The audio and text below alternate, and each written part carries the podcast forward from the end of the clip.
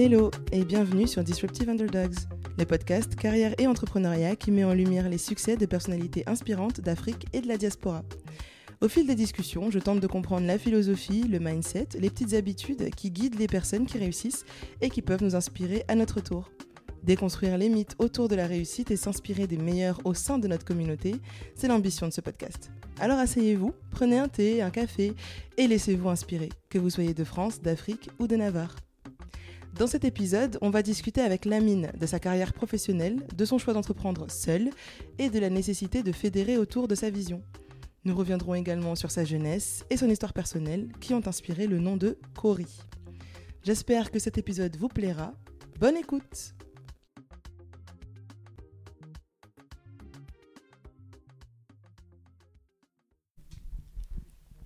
Bonjour Amine. Bonjour Awa.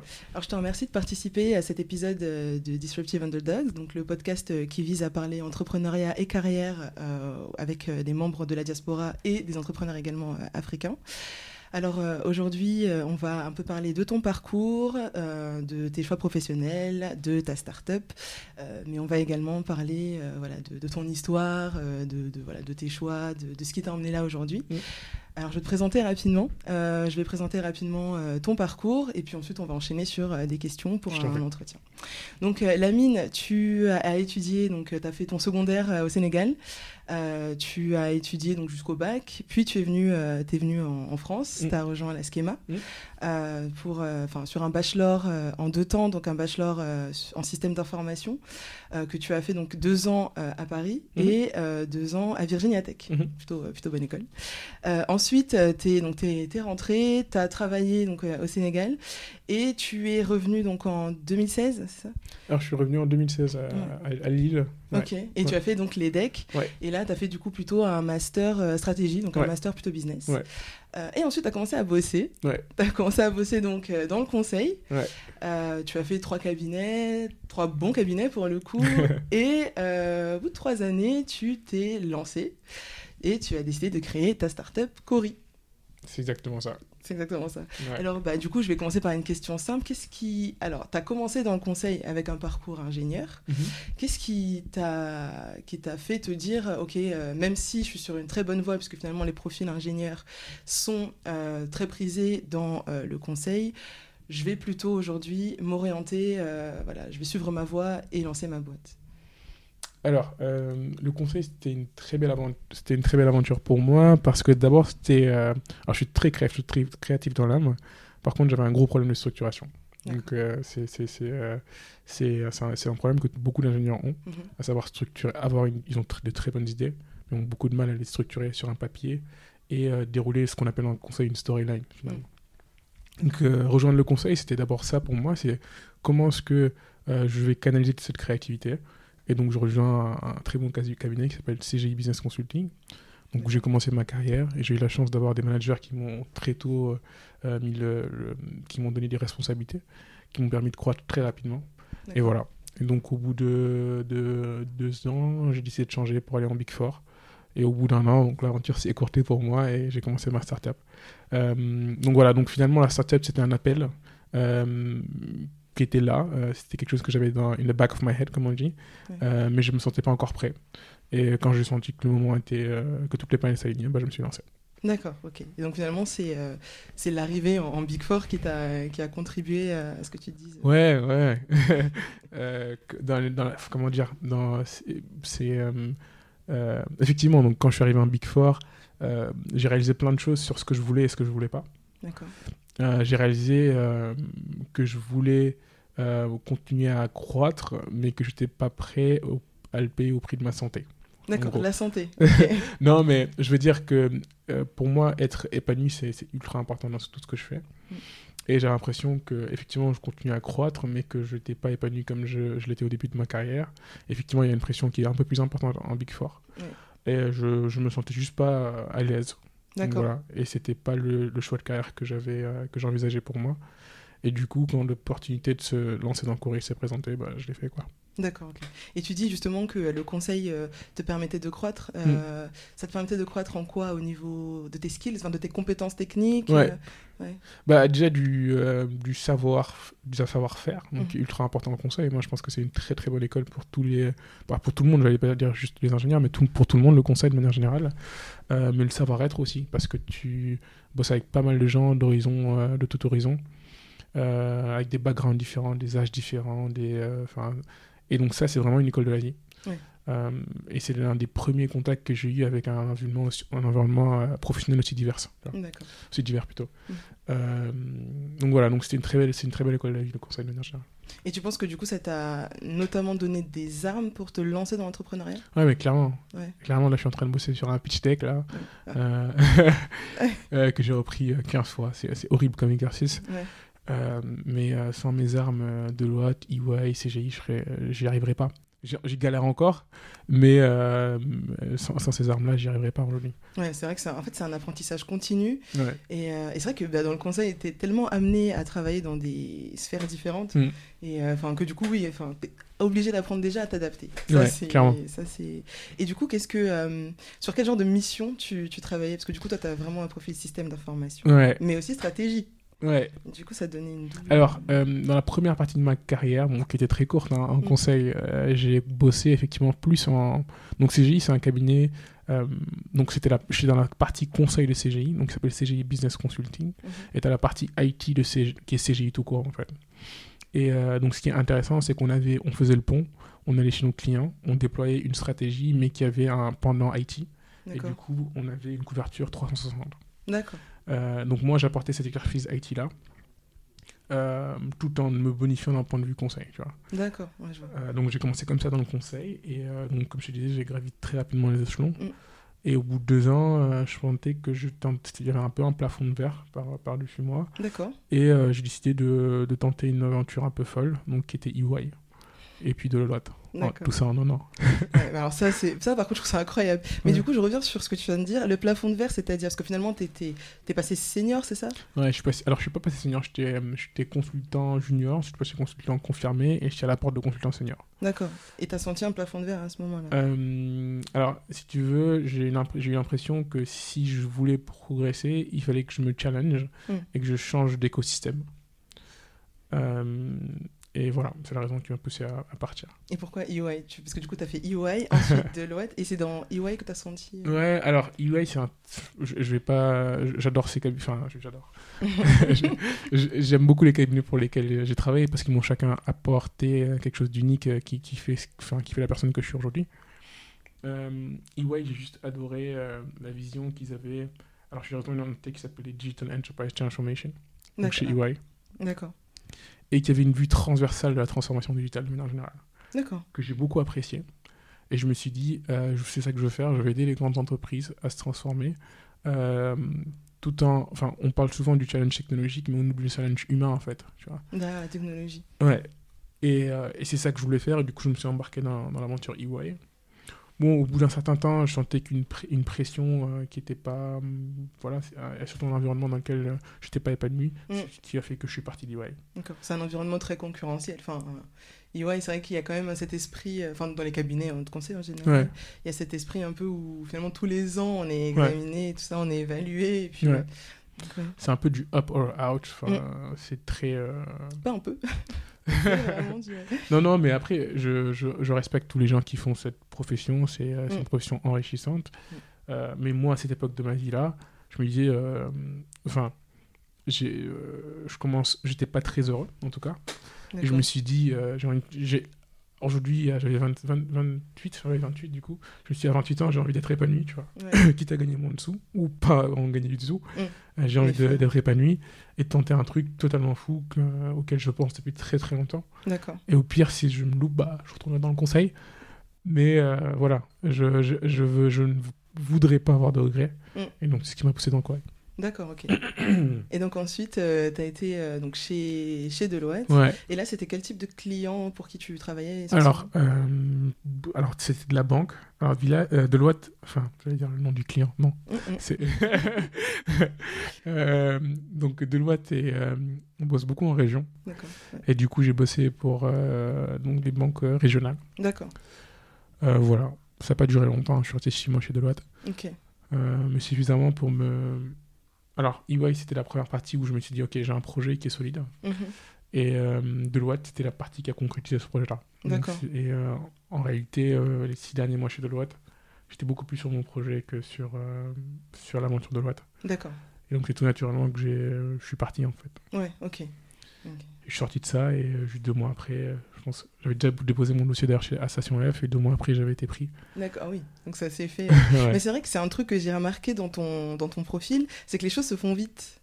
Euh, bah, c'est bien finalement, mais quand je dis se font vite, c'est dans le sens où tu perds pas de temps, entre guillemets, tu tergiverses pas trop, enfin j'ai pas l'impression. Mm. Tu vois, tu as, eu une idée, tu as fait du conseil parce que ça te plaisait, c'était une bonne opportunité pour toi, et puis tu t'es Mm. dit, je vais quand même, j'ai ce projet-là, je vais quand même y aller.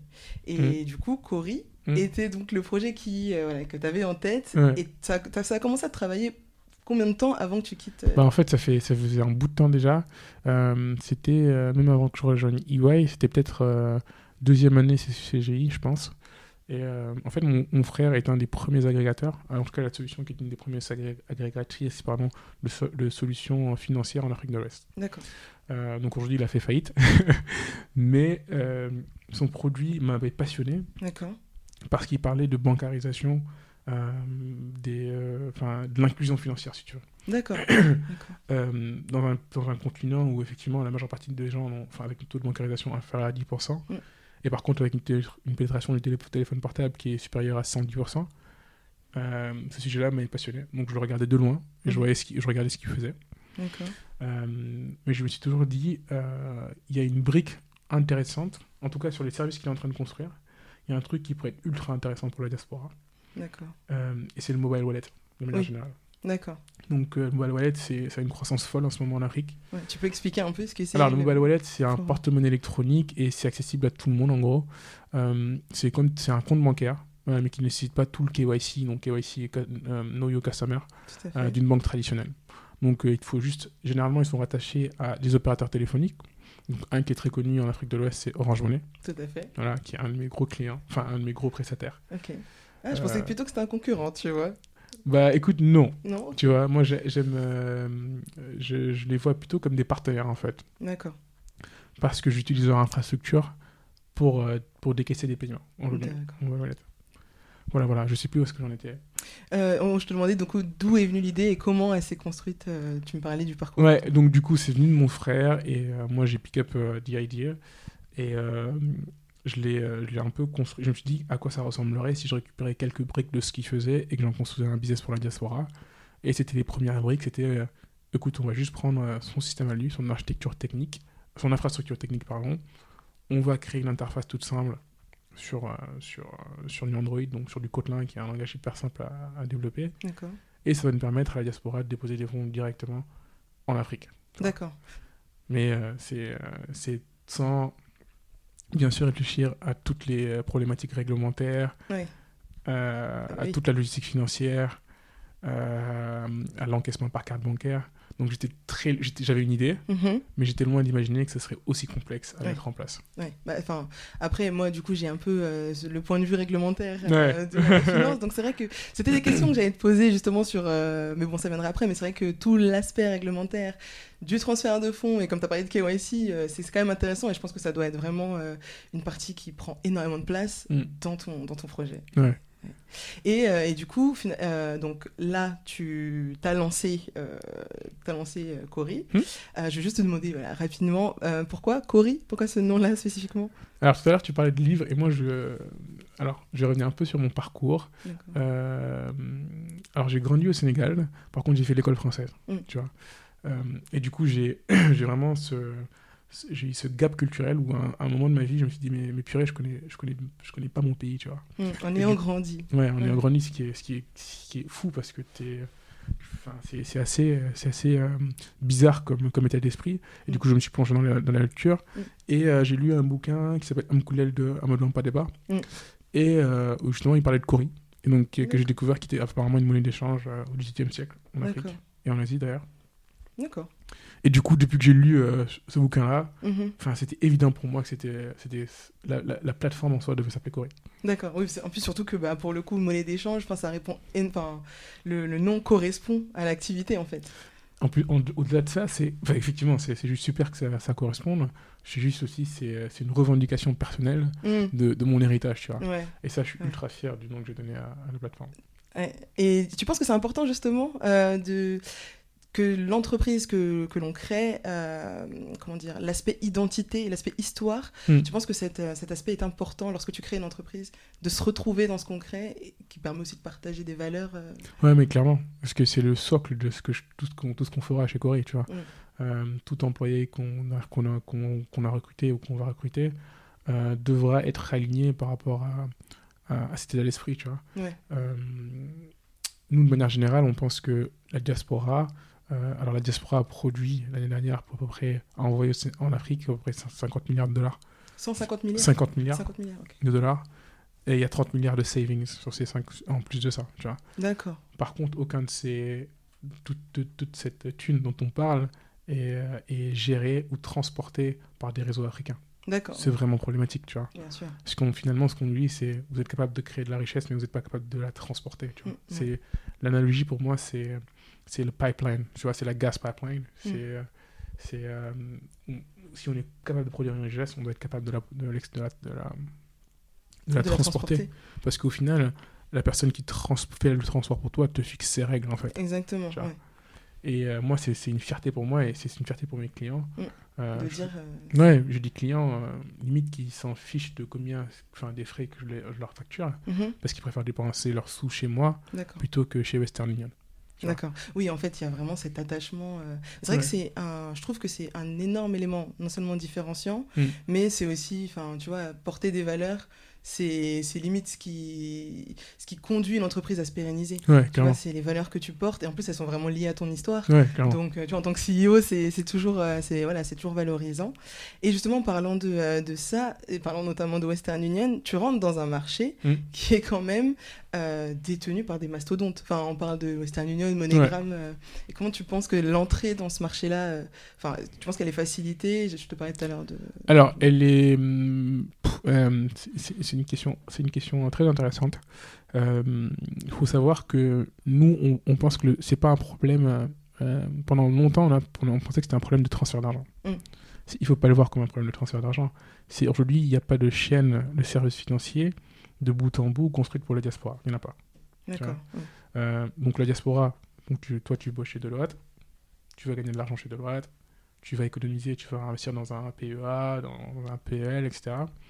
Mm. Euh, mais finalement, tu n'as pas de produit construit pour toi en tant que membre de la diaspora africaine, sachant que tes aspirations, tes rêves, c'est bien souvent de réinvestir au pays. Exactement. Tu vois Donc, on est dans un pays euh, qui nous impose des règles, enfin, c'est normal. Mais aujourd'hui, de manière générale, il n'y a pas de fintech qui est construit, qui est construite pardon, pour servir les diasporas. Mm. Sachant que la valeur qu'elle crée et qu'elle stocke, bien souvent, elle veut l'exporter vers son pays d'origine. Donc c'est dans ce créneau-là qu'on nous on est. On voit le problème plutôt comme un problème plutôt global, qui est comment est-ce qu'on passe d'une diaspora de la consommation, parce qu'aujourd'hui 80% des, sommes envoyées par les diasporas sont immédiatement consommées sous forme de donc euh, household consumption. De, dépenses de la maison. Quoi. Ouais, dépenses de maison. Payer des factures. Euh, et donc payer les paiements de factures, éducation et santé, et 15% mhm. à peu près en investissement. D'accord. Euh, donc voilà, donc euh, on voit plutôt le problème comme ça, comment, est-ce qu'on va créer finalement une chaîne de valeur qui permet à la diaspora de, de, de, capture, de, capter, de croître et de transférer de la valeur. C'est là notre expertise. D'accord. Et euh, justement, tu parlais d'investissement. De, mhm. Est-ce que finalement, à terme, ou en tout cas c'est dans les clous, mhm. euh, la, la l'enrichissement aussi, contribuer à l'enrichissement euh, des, des, utilisateurs, mhm. notamment qui sont en, Afrique? Est-ce que ça fait partie euh, de... Ouais, clairement. Alors l'idée c'est vraiment d'avoir une plateforme modulaire. Moi je suis très amoureux des, des concepts comme Monzo mhm. ou alors Starling, qui sont des banques ultra modulaires pour le coup, avec des briques. Enfin, l'idée, c'est un espèce de Rubik's Cube où chacun construit sa propre banque. Et moi, j'ai envie de construire ça pour les diasporas américaines. Donc, euh, l'idée, c'est d'avoir. Effectivement, je dis uniquement sur le transfert d'argent, mais l'idée, c'est vraiment de remonter la chaîne de valeur, comme je te disais, et d'aller sur le savings et puis, et plus tard sur la tenue de compte. D'accord. Ça veut dire quoi? Ça veut dire concrètement.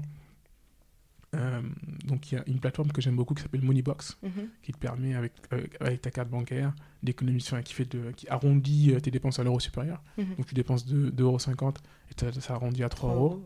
Bah, moi, je trouve ça, c'est un usage ultra intéressant pour la diaspora. Ça te permet de faire des paiements Mhm. et d'économiser de l'argent que tu vas envoyer juste en- soit à, à tes parents à la fin du mois, ou alors que tu vas, que, que tu vas économiser, tu vois. Oui. Donc, c'est ce genre d'usage-là qu'on a envie de créer de manière générale. D'accord, ok. Et du coup, tu penses, parce que alors, toi, ta, ta clientèle cible pour Mhm. l'instant, c'est la, diaspora, donc les Africains ou les Afro-descendants qui vivent en Occident. Ouais, en- principalement en Europe, et il y en a pour à peu près 10 millions aujourd'hui. D'accord, ok. Dans, millions de dans quel personnes. pays? Essentiellement en France ou... euh, Attends, en France, euh, bon, le- on le sait tous, le, le gros marché, le gros corridor, c'est euh, enfin, c'est les Nigérians partout où ils sont. hein. hmm, Donc, soit aux États-Unis, soit au UK. Et donc, on a un très gros, gros corridor UK, euh, euh, Nigeria. Ok. Euh, donc, c'est très important. Ensuite, tu as le Kenya qui est pas mal aussi comme corridor. Mais un corridor que. Enfin, on- on- on- on- le Sénégal est un pays tellement petit. euh, par contre, qui exporte beaucoup de sa, de sa, de sa jeunesse. Et du coup, par exemple, le Sénégal, l'année dernière, c'était 2,5 milliards de dollars en, en volume de transactions. D'accord. Ce qui est énorme. Ouais. C'est, je pense, 10, 10% du, du PIB. Euh, ce, qui, ce, qui est, ce, qui est, ce, qui est, ce, qui est, ce Énorme. qui est quand même énorme. ouais. Ouais. Donc, euh, en comparaison, bon, Nigeria, c'est 30 milliards. Hmm, D'accord. Mais bon, euh, si tu regardes le ratio par rapport aux entrées de- en, en- en termes d'investissement, c'est beaucoup plus important pour, pour le Sénégal. D'accord. Donc la diaspora aujourd'hui est certainement, on voit plus d'argent, en, en tout cas investit plus dans les économies africaines que l'investissement direct étranger. D'accord, oui. Mm. D'accord. Et, euh, et du coup, comment ça se passe euh, donc, euh, par rapport... Là, tu as créé ton... L'application est existante, Ouais, donc bah, elle est fonctionnelle finalement. ouais, alors on est fonctionnel depuis, on, était- on, on aurait dû être fonctionnel depuis septembre de l'année dernière. Septembre on est- 2019. Ouais, donc juste quand je suis sorti, que j'ai commencé les premières, enfin, j'avais déjà un prototype en parallèle de mon boulot chez Deloitte. D'accord. donc que je veux lancer. Du coup, on n'a pas lancé avant février pour des raisons diverses raisons techniques et slash réglementaires, slash opérationnelles, slash euh, tout ce que tu veux. et euh, on s'est lancé en février. D'accord. Euh, et depuis, c'est juste. Enfin, moi, je vis une aventure exceptionnelle. quoi. Mhm, J'ai des retours de clients qui adorent ce qu'on fait. mhm. Euh, bien sûr, rien n'est parfait, Bien sûr. mais des retours. Enfin, je vis pour les retours que les clients me font. Quoi. Ouais, ouais, ouais. Ok. Et, euh, et justement, euh, par, rapport, euh, bah, par rapport à ça, Mhm. du coup, tu as, lancé, tu as créé un prototype déjà. Donc, tu avais ton prototype en septembre Ouais. quand tu as postulé, en fait. ou quand Ah, c'est reçu- Smash, ouais. Exactement. Alors, faut savoir que Station F, ils acceptent pas, ils t'acceptent pas si t'as pas un prototype ou au moins un truc qui marche, quoi. D'accord. Ok, donc il faut quelque chose qu'on peut tester, Ouais. qu'on peut lancer, etc. Qu'on peut éprouver aussi. Et, euh, et comment tu as construit ce prototype? Parce que du coup, tu étais quand même salarié, Ouais. tu avais quand même des horaires, je pense, qui n'étaient pas très évidentes. Euh, Est-ce que tu as des compétences toi-même euh, techniques dans la construction d'applications? Ouais. Ou comment tu as créé euh, Alors, pour le coup, effectivement, j'ai des, compétences techniques, mhm. mais qui m'ont plus servi à designer le produit D'accord, et euh, à faire toute la partie expression de besoin, en fait, d'accord. qui est très très important dans un projet de, con- projet de conception IT. Euh, et qui m'a permis finalement d'externaliser ce projet-là. D'accord. Euh, j'ai mis toutes mes économies en gros d'accord. et que j'ai confié à des prestats euh, qui ont développé l'appli en, en quoi peut-être 4-5 mois. D'accord. Et, et voilà. D'accord. donc le projet a essentiellement été développé par des prestataires. Et là, on est dans une démarche d'internalisation de, de l'équipe technique. Euh, à ce jour, j'étais solo, ce qu'on appelle solo founder. Ça veut dire que j'étais seul. Tout seul. Donc depuis septembre, tu travailles tout seul avec des prestataires. Depuis bien longtemps même. Je travaille tout seul ouais, sur ouais. ce truc-là. Euh, et là, j'ai mon CTO, euh, bon, je ne peux pas encore révéler son nom, mais qui va me rejoindre en, en septembre. Et euh, voilà, donc c'est juste un apport ultra qualitatif pour l'équipe. Et j'ai un deuxième recrutement qui va être étonnamment en octobre. D'accord. Donc, et voilà, que des grosses pointures qui vont nous permettre de passer le next level. Ok, très bien. Donc là, tu donc là, juste, donc jusqu'à septembre en tout cas, Mm. tu travailles uniquement avec des prestataires.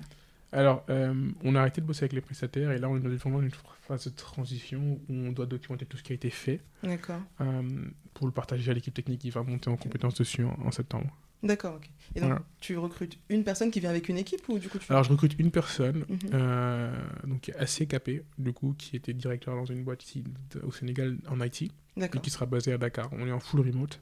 D'accord. Euh, tu seras tout seul à, Paris, du coup À Paris, je serai encore tout seul. Euh, bon, après, l'idée, c'est un peu de croître l'équipe entre Paris et Dakar, d'avoir un mix de compétences. Euh, par contre, cette personne-là sera toujours en charge de, de, la gestion, enfin, c'est le CTO, donc la, gestion de l'équipe technique, euh, peu importe où est-ce qu'elle se trouve. Euh, donc, on prévoit aussi un tour de table là, qui va commencer un roadshow à partir de septembre. D'accord. Et l'idée, c'est de lever suffisamment de sous pour voilà, de donner les, les, moyens de notre ambition. Ok, ok. Et donc, du coup, là, vraiment, c'est travail entre Paris et Dakar. Est-ce que tu as créé. Enfin, tu as, un deuxième bureau déjà à l'heure actuelle à Dakar ou pour l'instant euh? ma chambre chez mes parents, ouais. Ouais. D'accord, tu fais souvent l'aller-retour finalement parce que...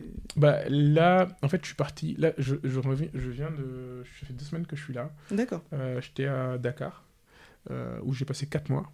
Pendant le confinement Confinement, ouais. Euh, alors c'est malheureux parce que j'étais censé revenir en fin mars. Mm. Et C'était tombé dessus. Ouais, ça m'est tombé dessus. Et du coup, finalement, ça a été bénéfique parce que j'ai eu pas mal de contrats, de d'avancer. Euh, j'ai recruté mon, mon CTO, j'ai rencontré mon CTO à Dakar. D'accord. Euh, donc il y a pas mal d'avancées qui ont été euh, faites sur le terrain. Finalement. Ouais, parce qu'à Dakar, il n'y avait pas de confinement, c'était plus un... Ouais, il y avait un confinement bizarre. Il y avait un... Non, j'aurais pas dire ça. Il y, avait...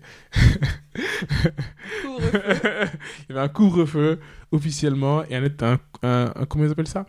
Un état un état état d'urgence? Un état d'urgence. Ouais, sanitaire.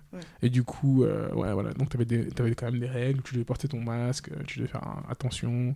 Bah, en fait ça a été hyper avantageux pour toi d'y être parce que du coup comme tu dis tu as pu faire des partenariats euh, tu as pu rencontrer des gens. D'ailleurs une personne qui va venir devenir un collaborateur. Et, euh, et comment ça se passe? Tes prestataires du coup ils sont enfin c'est quoi? C'est des, prestataires institutionnels? Enfin Bon, en fait, c'est une, une, très bonne boîte de dev. De dev D'accord. Euh, qui a des compétences, euh, que j'ai de très bonnes compétences, euh, que j'ai rencontrées à travers la vie, mhm, mhm. et qui est ici à Paris. Et du coup, je me suis décidé de, j'ai décidé de lancer avec eux, parce qu'effectivement, faire le même travail en France, ça m'aurait coûté, allez, 500 000 euros. D'accord, ok. Je l'ai eu pour beaucoup moins que ça. Ouais. T'as bien fait. donc, donc voilà. Donc au final, je regrette pas du tout ce, ce choix-là. Ouais. Et je suis, il y, a vraiment des compétences en Afrique euh, techniques exceptionnelles mhm. euh, qui méritent d'être euh, mises en valeur de manière générale. Pour toi, c'est quelque chose, parce que je, rebondis vraiment sur ça, pour toi, c'est quelque chose d'important d'avoir des collaborateurs africains? De travailler parce que... Alors, pas, nécessairement africains, enfin, notre histoire est africaine. Mm. Donc c'est important que nos collaborateurs aient cette sensibilité-là à, minimum. Mm. Qu'ils comprennent c'est quoi les challenges du continent, c'est quoi les challenges de la diaspora, et qu'ils aient cette ouverture d'esprit-là. Euh, à partir du moment où ils ont cette ouverture d'esprit-là, euh, voilà, ils, pas, ils, peuvent être français, ils peuvent être néerlandais, c'est pas un problème. Ouais. Ok. Et, euh, et, justement pour revenir sur la comment dire le ton, ton le travail remote, mhm. là qui va qui va démarrer, c'est quoi les défis d'un entrepreneur quand on est vraiment tout seul? C'est une question. Ouais, c'est c'est juste monumental. Ouais. C'est difficile. Moi, j'ai la chance d'avoir une famille qui est ultra entrepreneuriale. D'accord. Et euh, qui a été là pour moi euh, début, fin, du moment où j'ai dit que j'avais une idée au moment où j'essaie de la concrétiser. D'accord. Donc, j'ai vraiment eu euh, des gens qui m'ont encadré, qui, qui m'a donné, et ça m'a donné l'impression de ne pas être un, ce que les investisseurs n'aiment pas trop, un first-time founder. Oui, je vois. Donc, c'est quelqu'un qui se lance. On sait tous qu'en entrepreneuriat, les taux d'échec sont assez élevés. Généralement, les first-time founders, ça, ça, loupe pas, ça échoue. Tu vois. Et, euh, et du coup, euh, mon frère ayant fait deux boîtes et ayant craché les deux, euh, mon, mon, papa ayant fait 40, 40 ans de conseil et ayant monté plusieurs boîtes à côté, j'avais vraiment ces, ces gens-là pour m'accompagner, ce qui a rendu le truc un peu moins difficile. D'accord. Mais de manière générale, passer d'une idée sur un papier, donc voilà, un prototype, à un produit, et ensuite à commercialiser, c'est difficile. Euh, c'est difficile de le faire très, tout seul. Moi, je ne conseille, je conseille à personne de le faire tout seul. Mm. Sauf effectivement si on a l'écosystème pour nous appuyer euh, pour y aller. Mais c'est difficile comme, euh, comme, comme, comme, comme, comme, démarche. ouais. ouais. Et, et, quand tu t'es lancé, parce que c'est vrai que c'est quelque chose qu'on dit souvent ne pas s'associer avec n'importe qui, mais quand même ne pas, enfin éviter de ne pas s'associer. Mm. toi, tu t'es quand même dit, je, préfère le faire tout seul. Enfin, qu'est-ce qui a fait que tu n'as pas pris En fait, j'avais l'idée, j'avais une, une j'avais une, comment dire, je savais exactement ce que je voulais faire. En fait.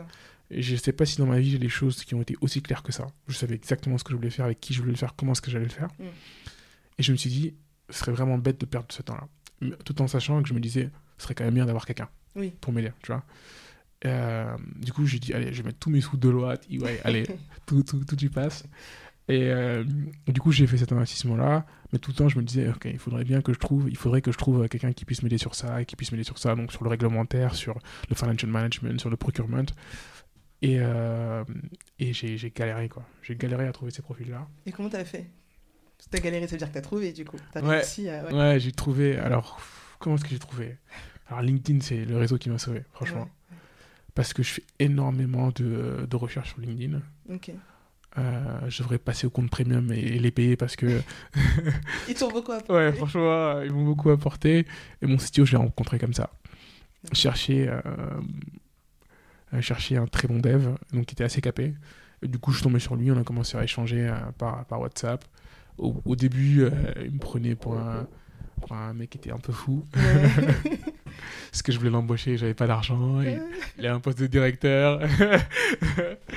et finalement, ça s'est fait, tu vois. Et comment ça, comment ça s'est fait, justement? En fait, j'ai envie de dire, c'est une rencontre humaine, quoi. Ouais. C'est juste. Euh, il est plus âgé que moi, de 4 ans. Mais on s'est juste parlé. Et puis, euh, il a dit un truc à sa femme qui m'a touché. Il a dit La mine, c'est comme mon petit frère.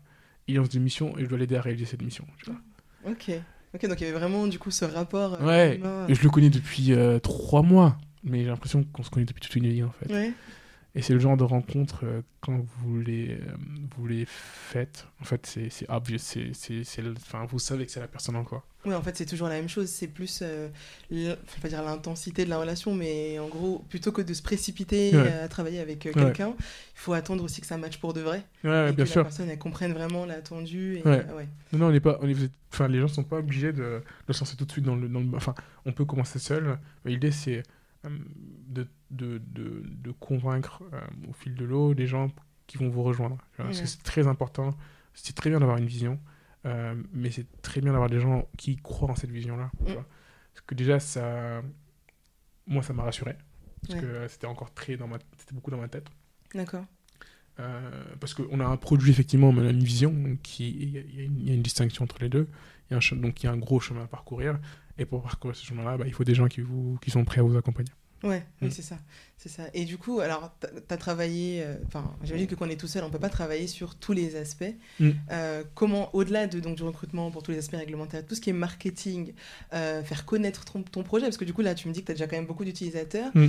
Comment ça s'est fait? Comment tu as fait? C'était du bouche à oreille ou alors Alors, on a une stratégie. Alors, sur le marketing, alors, je fais quand même pas mal de choses. Donc, le marketing, je l'ai outsourcé à une, une, une, entreprise digitale, enfin, une entreprise digitale euh, une entreprise de com qui est aussi basée à Dakar. D'accord. Euh, qui est ultra. Euh, ils sont très bons sur tout ce qui est design, sur infographie. D'accord. Et du coup, ils font tout ça pour moi. moi, je pense, j'ai pensé à la stratégie, on l'a mis sur un papier, et ensemble, on l'exécute. voilà. Donc, la stratégie marketing, enfin, le, déploiement marketing encore pour l'instant externalisé, mais il sera internalisé, je pense, courant de l'année, courant, enfin, courant de l'année en même temps qu'on. Enfin, une fois qu'on aura internalisé les équipes techniques, la prochaine étape sera internaliser la, la, com. Mais voilà, après, on a fait beaucoup de, de bouche à oreille. Euh, nos premiers clients, on les a chopés sur, euh, sur Facebook. D'accord. Voilà. Et, euh, Vous avez créé une page Facebook, c'est ça? On a créé une page Facebook, une page Instagram, une page LinkedIn, beaucoup plus, beaucoup plus actif sur les pages de Facebook de manière générale, sur les, sur, les, dire, sur les plateformes de Facebook de manière générale. Et euh, il y a un truc qui est ultra puissant dans Facebook, c'est similar audience, c'est des audiences similaires. D'accord. À savoir que euh, on avait un certain nombre de clics et euh, sur la base de ces gens qui cliquent sur nos publicités, Facebook réussit à construire un profil. D'accord. De gens qui seraient potentiellement intéressés par ta pub. Et du coup, ensuite, la pub n'est rediffusée qu'à des gens qui, ont un profil similaire. D'accord. Et du coup, en fait, notre, clic par, notre, coût par clic a été divisé par deux et on a multiplié par 10 limitant, par limite, à la limite euh, le nombre de personnes qui cliquaient sur une publicité. D'accord, ok. Et, donc, euh, on a, très rapidement, on a été saturé en fait par le, nombre de demandes, le nombre de. Oui, euh, c'est quoi Cory on, aimerait, on aimerait envoyer de l'argent.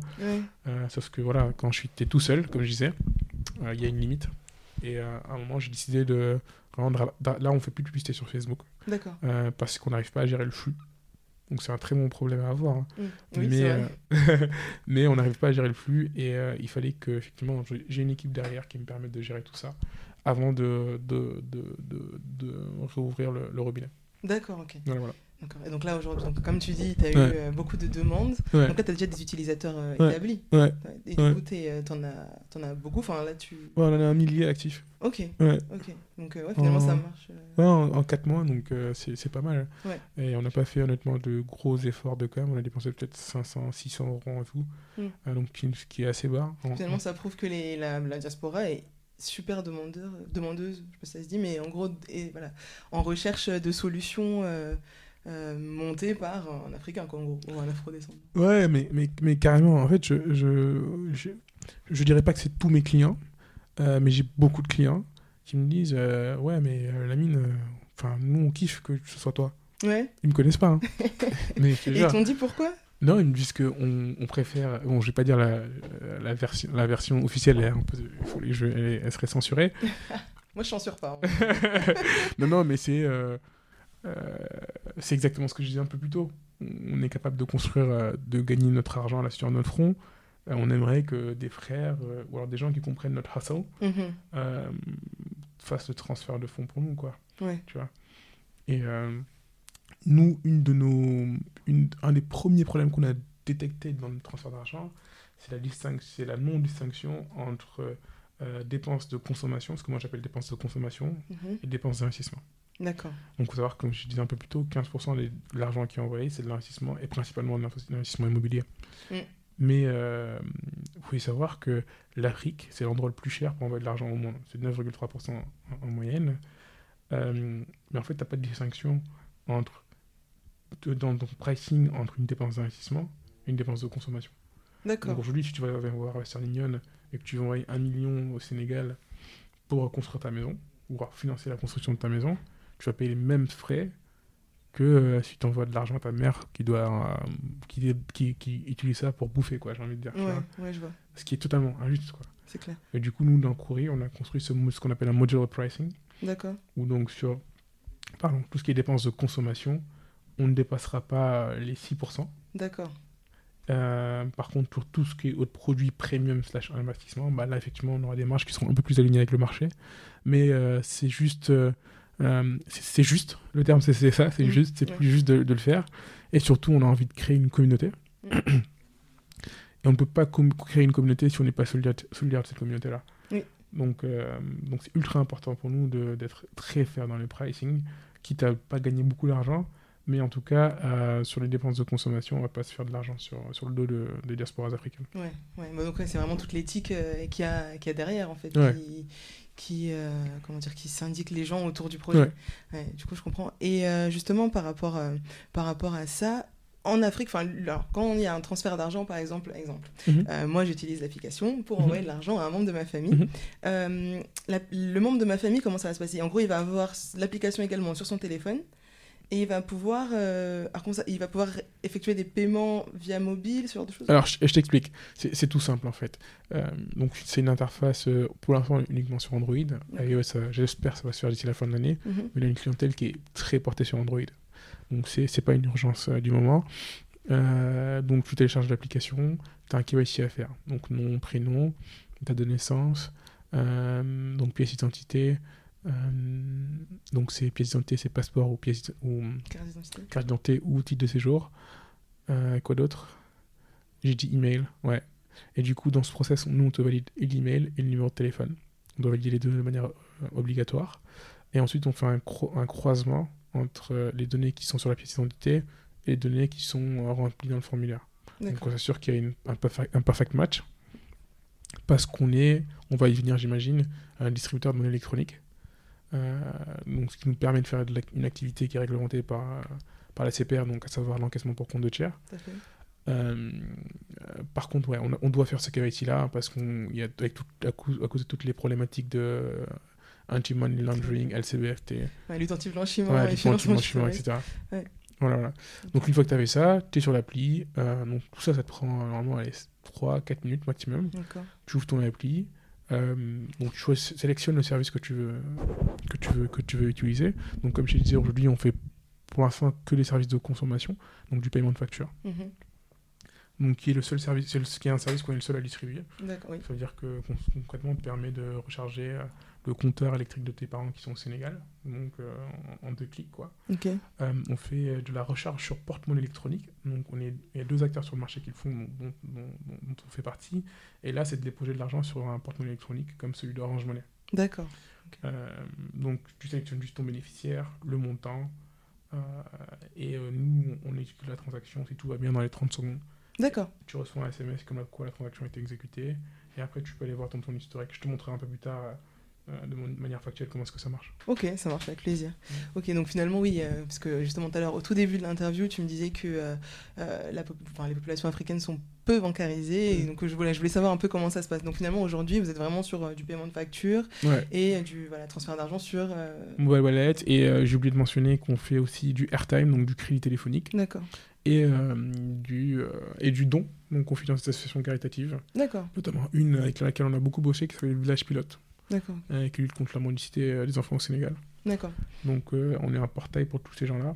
D'accord. l'idée, l'idée c'est, alors notre idée c'est de, de, vraiment de faire un, un cross entre les masses, les, comment dire, des produits qui sont mass market en Afrique de manière générale, avec le, le, produit de remittance, tu vois. D'accord. ok. Pour créer de nouveaux usages, parce qu'on pense qu'il n'y a pas assez d'innovation dans la manière dont les diasporas transfèrent de la valeur. Mm. Parce que le, le transfert d'argent, c'est pas une fin en soi en fait. Euh, ça a été, alors il y a 140 ans, c'est Western Union est né il y a 140 ans, les gens voulaient transférer de la valeur et ça avait du sens de transférer de l'argent. Oui. En 2020, avec tous les usages digitaux qu'on connaît, ça a beaucoup moins de sens, tu vois.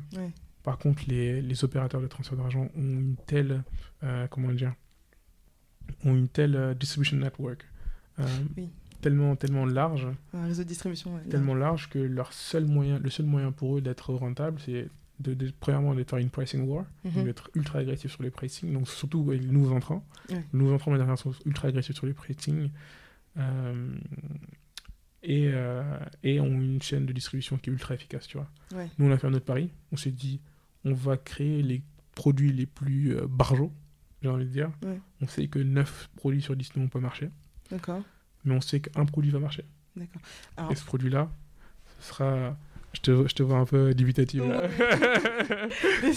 non mais c'est la stratégie là, j'aime bien. Donc 9 produits, donc euh, 9 produits en se disant qu'il y en a un seul qui va marcher. Ouais. Et euh, enfin c'est voilà, donc en gros la stratégie c'est de se dire on, on, se diversifie à fond. Ouais.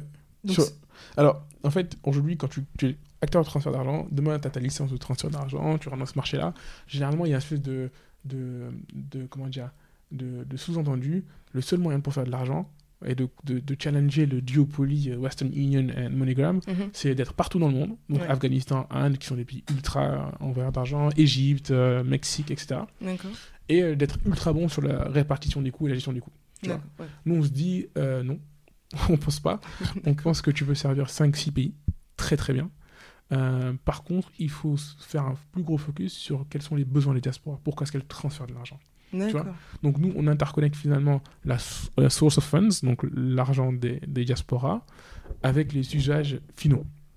Donc le paiement de facture, euh, le paiement d'une facture, euh, enfin d'une, euh, comment dire, d'une excuse-moi, je parle beaucoup en anglais, donc euh, j'ai un peu de mal, euh, d'une, d'une, d'une, d'une facture de pharmacie, j'allais dire. des frais de santé. Des frais de santé, voilà. je suis désolé. T'inquiète. Euh, voilà, donc l'idée, c'est vraiment de raccourcir et d'enlever le maximum d'intermédiaires, donc de mhm. supprimer tous les coûts entre, entre, entre, entre les deux, les cost leakages. Et, voilà. Et du coup, euh, aussi bien effectivement de faire des partenariats avec des gros, aujourd'hui, donc en l'occurrence Orange Money, mhm. mais aujourd'hui, on a une espèce de petit laboratoire en interne, une espèce de MVP Factory. D'accord. Euh, on essaie de prendre euh, plein de produits et on se dit, OK, un produit de loterie, OK, est-ce qu'on pourrait croiser un produit de loterie avec Corée tu vois? Je vois. Et bam, on crée un nouveau produit, on le teste. Vous testez et. ça prend, ça prend pas si ça prend pas, on a, on a, on a un process pour se dire, au bout de certain temps, on kill le produit. D'accord. Si ça prend et qu'on on voit que c'est. En fait, tu, tu, prends la BCG Matrix, en fait, on les classe vraiment comme ça. On les classe avec euh, ton, t'as tes, toutes tes question marks, t'as ton dogs. Donc les dogs, ils vont, ils vont mourir. Hein. Ouais. Donc il faut les tuer très tôt. Okay. Enfin, il faut pas tuer les chiens. oui, bien sûr. t'as tes, t'as tes, t'as tes, t'as tes stars, donc des, des, qui ont très peu de. une, une croissance fulgurante, mais avec très peu de pas de marché. Ouais. Et ensuite, tu as tes, euh, des produits comme Orange Money qui sont déjà des cash cows pour nous, tu vois. Ouais. Euh, on fait très peu de publicité dessus. Les vaches à lait, du coup. Les vaches à lait, voilà. Ok. Ils font très peu de publicité dessus et on. Voilà. Mais tu sais que ça va marcher Mais ça, euh, ça parce marche. que c'est euh, d'accord. Ok, franchement c'est pas mal. Là, je, tu je me suis redressée parce que c'est vrai que cette, euh, les gens sont souvent très prudents. En plus, Ouais. c'est en incubateur, donc c'est vrai qu'on peut se dire bon, t'as une, as une approche assez euh, prudente des choses. Pareil, Mm. t'as été très sélectif sur les gens avec qui tu travailles. Mm. Tu fais attention de pas euh, voilà te mélanger entre guillemets entre guillemets. Euh, et pour autant, t'as une stratégie qui est de voilà de, de diversifier à fond, de tester. Ouais. Mais justement, finalement, c'est ce qui marche parce que du coup, c'est ce qui s'est passé pour tes différents produits en fait. Ouais. En gros, t'as testé par exemple pour les frais de santé, Mm. ça a marché. Mm. Ok, d'accord, ok. Alors c'est ça, en fait on fait des petits labs, on fait des customer focus, enfin customer focus, on fait plein de choses sur le terrain aussi bien au Sénégal, donc côté récipiendaire Mm. qu'ici en France. Et l'idée c'est très rapidement, euh, on, on- on fait des ateliers de design thinking euh, et on se dit, euh, on prend tous les produits euh, les plus canons entre guillemets du moment, on les croise avec euh, le, un produit, le produit typique de remittance, donc de transfert d'argent, Mhm. et on se dit quel produit ça pourrait donner. D'accord. Et ça nous donne des produits parfois totalement loufoques. Ouais. Mais- C'était quoi le plus loufoque Non, mais je, je vais pas me prononcer dessus.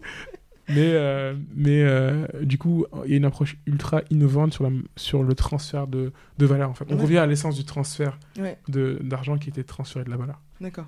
Et euh, justement, tu as parlé d'atelier design thinking, c'est avec ton équipe euh, Ouais. au Sénégal, Ouais. faites. euh, d'accord, Alors pour, mon- pour le coup, mon frère m'aide beaucoup parce qu'il est champion dans d'exercice-là. d'accord. Sur, euh, moi, je suis créatif, mais lui, il est encore un, un niveau au-dessus. Ouais, Et euh, justement, il m'aide à créer des produits euh, que je trouve euh, assez intéressants euh, et qu'on va tester, là, qu'on va dérouler dans les, dans les mois à venir. Ok, c'est Mm. pas mal. Franchement, c'est. Et donc, donc c'est ça en fait. Donc, quand vous avez testé, vous vous dites, ok, celui-là il va fonctionner. Donc, ensuite, vous avez voilà, le système de lancement. Ouais.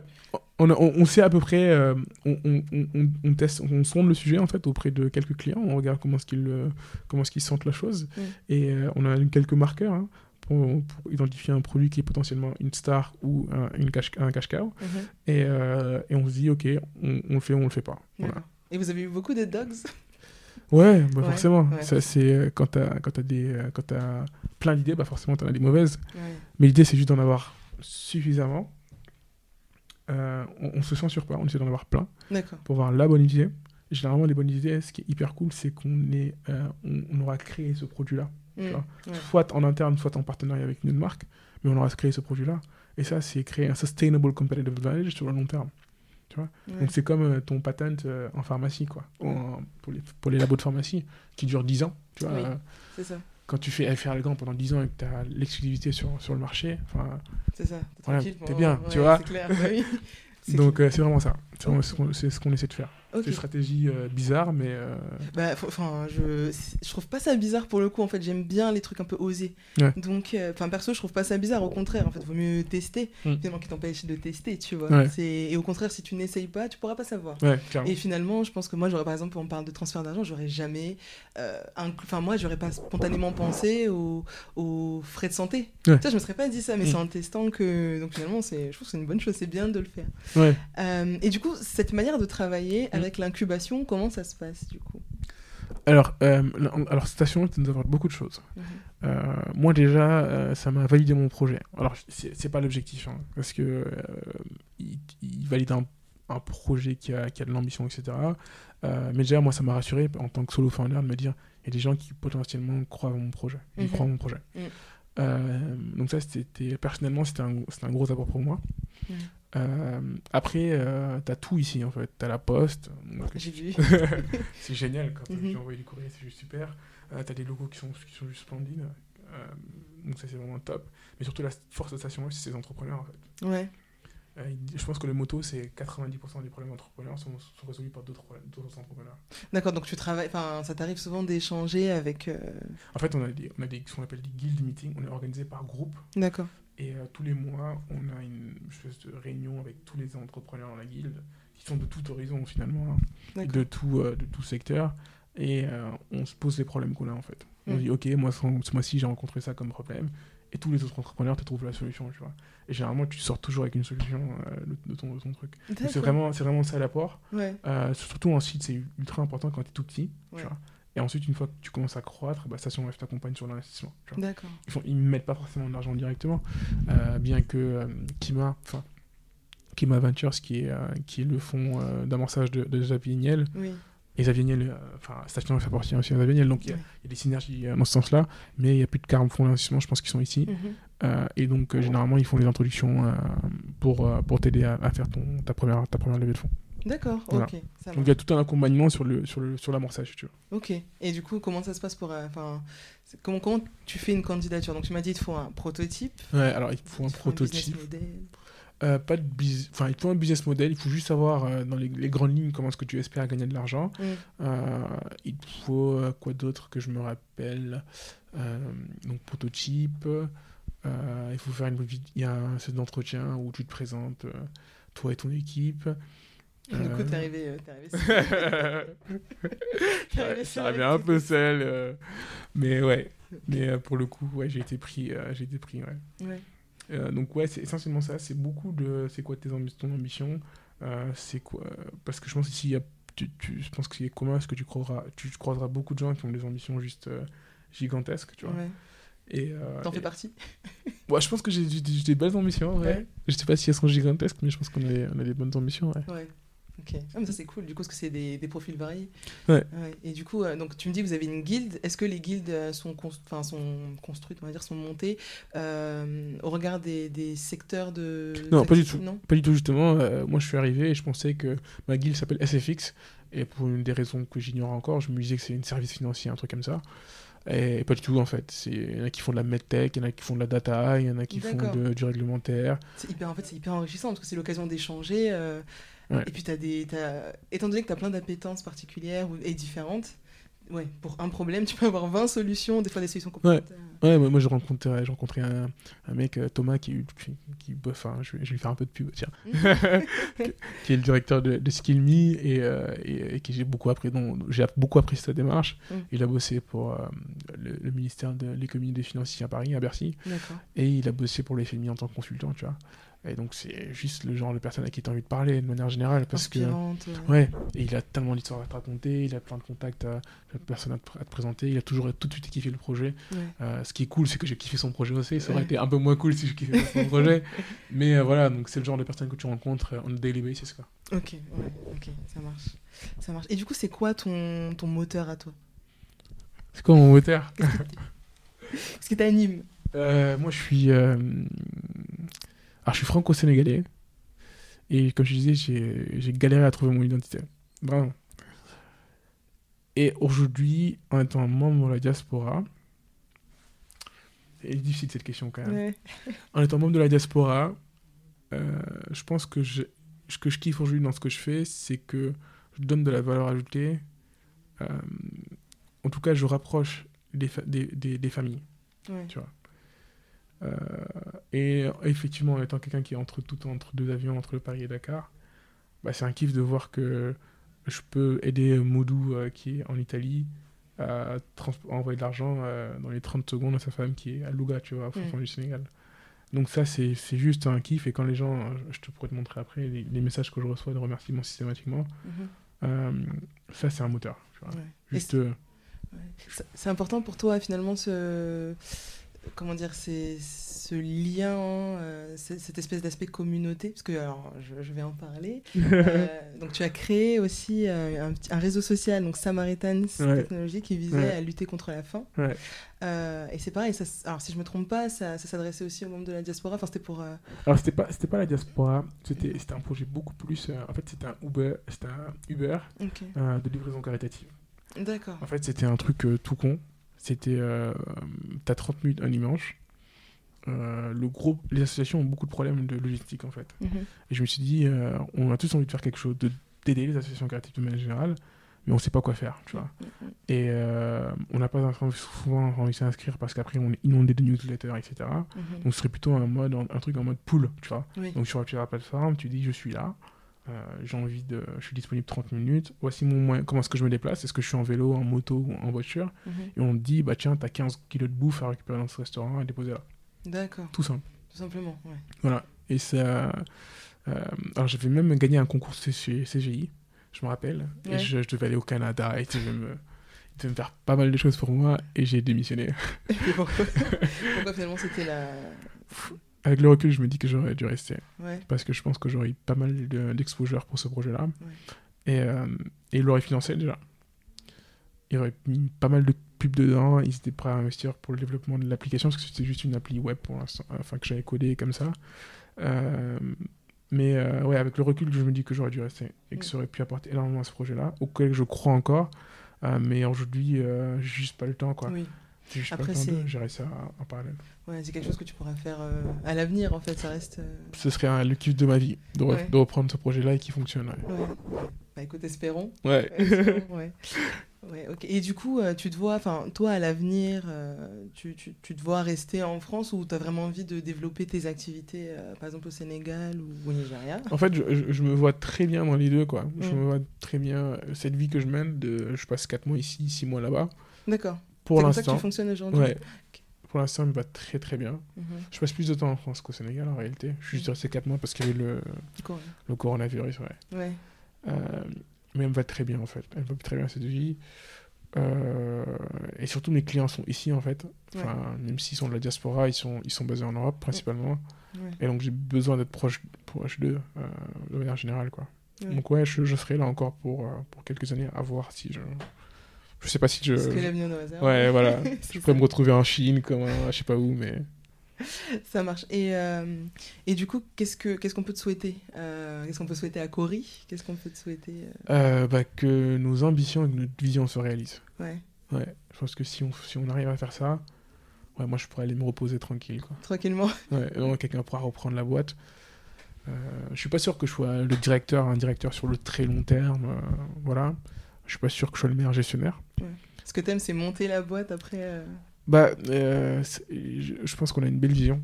On a une très belle vision euh, qui est confirmée de plus tous les jours un peu plus. Euh, j'ai envie que, enfin, que les du moment où tu, tu quittes ton pays d'origine au moment où tu reviens, généralement il y a un pic à 40 ans où les gens retournent dans leur pays, que tu sois été constamment accompagné par Cory. Ouais. Que tu t'arrives en France, que tu sois pas perdu, merde, pardon pas de soucis. je dois ouvrir un compte bancaire, tu vois. Euh, ok, je gagne des sous, où est-ce que je les mets Ok, je dois envoyer de l'argent, je dois sortir de l'argent en cash, je dois le déposer en, physique chez Western Union. Tu vois, tous ces, toutes ces inefficiencies dans le process. En fait, je veux créer une plateforme euh, presque bancaire, j'ai envie de dire, euh, qui soit verticale, mais 360, qui permet à la diaspora de capturer, de croître et de transférer de la valeur. Si j'arrive à faire ça, J'aurais tout gagné. tout gagné. Ouais.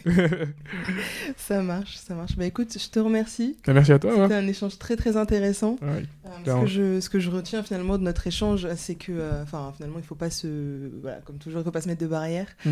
euh, seul ou accompagné. Enfin en tout cas, il faut savoir, il faut savoir en qui faire confiance, il faut être quand même sélectif mm. sur les personnes avec qui on décide de collaborer et l'humain reste hyper important. Ultra important.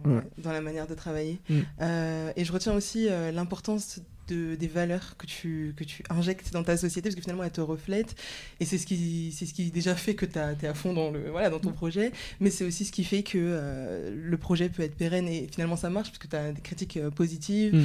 Euh, les gens aiment ton produit aussi parce qu'il est porté par ta personne. Mm. Euh, et donc, euh, finalement, ça, c'est super intéressant. Euh, enfin, c'était vraiment un échange hyper intéressant. Puis, alors, là, moi, la stratégie des neuf, enfin, des neuf projets, et t'en choisis un, je trouve ça hyper stylé. Donc, bah, écoute, je te remercie. je t'en prie, merci à toi. merci. Et puis, bon, bah, écoute, à bientôt. À très vite. Salut.